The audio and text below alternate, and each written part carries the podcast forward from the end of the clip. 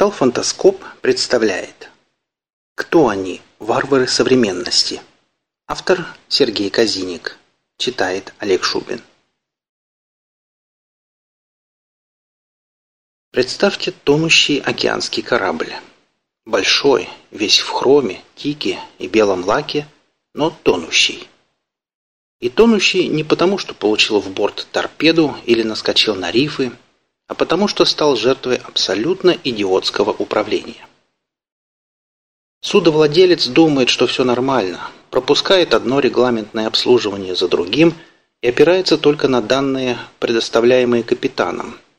Сам капитан предпочитает с кондиционированного командного мостика на жаркую палубу не спускаться, а требует только отчетов. Старпом плотно засел в корабельном буфете и все отчеты рисует на пару с зеленым змеем абсолютно от фонаря. Второй помощник только создает видимость работы, а на самом деле придумывает все новые способы для запуска своей лапы в корабельную кассу. Боцман распродает на подходящие по ночам посудины судовое имущество, а команда предоставлена самой себе и доворовывает то, что еще не успел украсть боцман. А корабль, большой, океанский все-таки, соответственно, тонет. Долго, медленно и печально. Причем то, что он уже тонет, знают далеко не все, а те, кто знает, либо молчат, резонно полагая, что чем меньше народу побежит к шлюпкам, тем выше шанс спастись, либо пытаются достучаться до корабельного начальства, которому пофиг, и слушать оно никого не готово.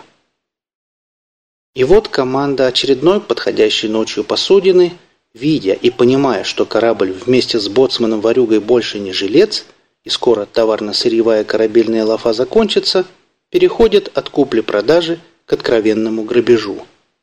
Корабль тонет, его грабят. Но это мы увлеклись. Давайте к реалиям. Существует распространенное мнение, что Древний Рим погубили варвары. Это неправда. Рим погубила экономика – а точнее наплевательство на ее законы и абсурдное законотворчество.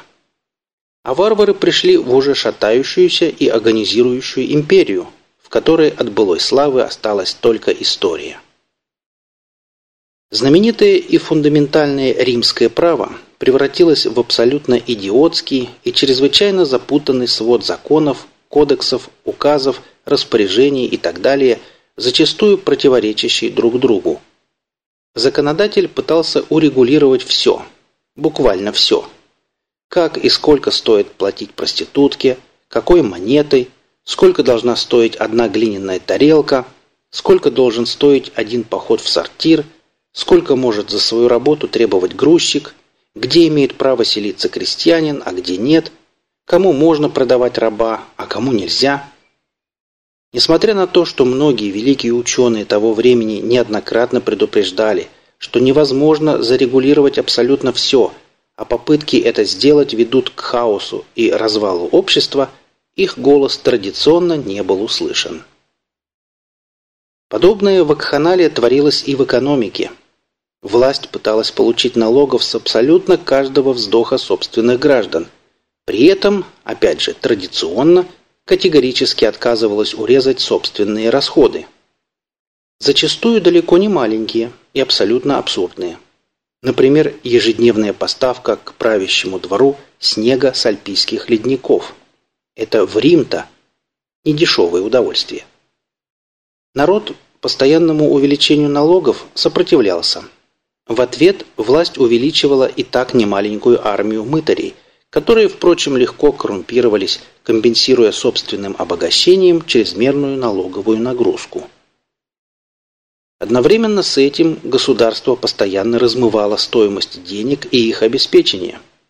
Стали в экономику вводиться некие эрзацы денег, например, отдельная монета для расчетов с вышеупомянутыми проститутками. В некоторых регионах империи люди стали переходить обратно на натуральный обмен, что, естественно, нормальному функционированию экономики страны тоже не способствовало.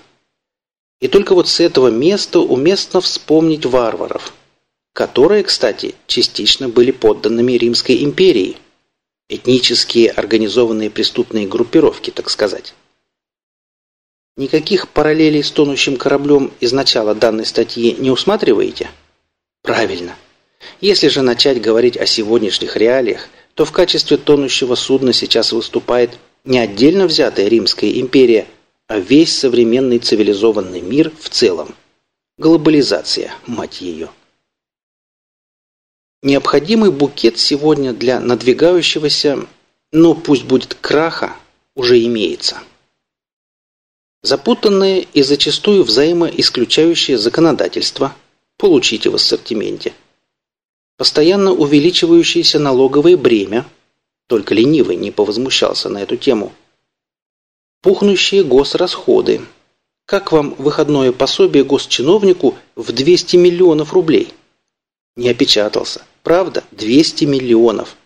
Это 150 килограммов золота высшей пробы в сегодняшних ценах. Свежий снег с Альп был бы дешевле. Постоянно растущая армия чиновников. Сегодня уровень бюрократизации Российской Федерации несоизмеримо выше того, который был в СССР. Аналогичная ситуация и в США, и в Евросоюзе. Необеспеченность денег и, как следствие, фактическое отсутствие стоимостных эквивалентов – Постоянный размыв и так ничего не стоящих денег еще более фантомными деньгами. Поясню подробнее. Вы идете утром в терминал и кладете туда одну тысячу рублей. Через 2-3 минуты деньги на вашем виртуальном счету. Вы их тратите, оплачиваете связь на 500 рублей и еще на 500 совершаете какую-либо интернет-покупку. С точки зрения вашего личного кошелька все хорошо – была тысяча, нет тысячи. Но с точки зрения экономики все не так здорово.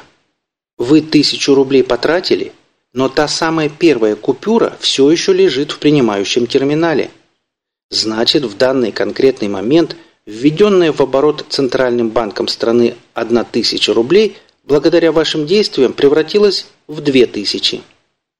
А теперь представьте цифру таких фантомных денег в масштабе страны. Здоровье экономики это явно не прибавляет. Но не будем на этом останавливаться, идем дальше. Существующая в цивилизованном мире банковская система, завязанная на судном проценте. Что это, как минимум, нехорошо и уже само по себе неизбежно ведет к краху, мы уже говорили ранее. Хищническая добыча невозобновляемых природных ресурсов с одновременным замусориванием колоссальных территорий – что исключает эти территории из хозяйственного оборота. На самом деле этот список можно продолжать долго, но суть и исторические параллели, я думаю, читатель уже уловил. Так что осталось дождаться варваров. Интересно, кто это будет и когда именно? Вы слушали статью «Кто они, варвары современности?» Автор Сергей Казиник. Читал Олег Шубин.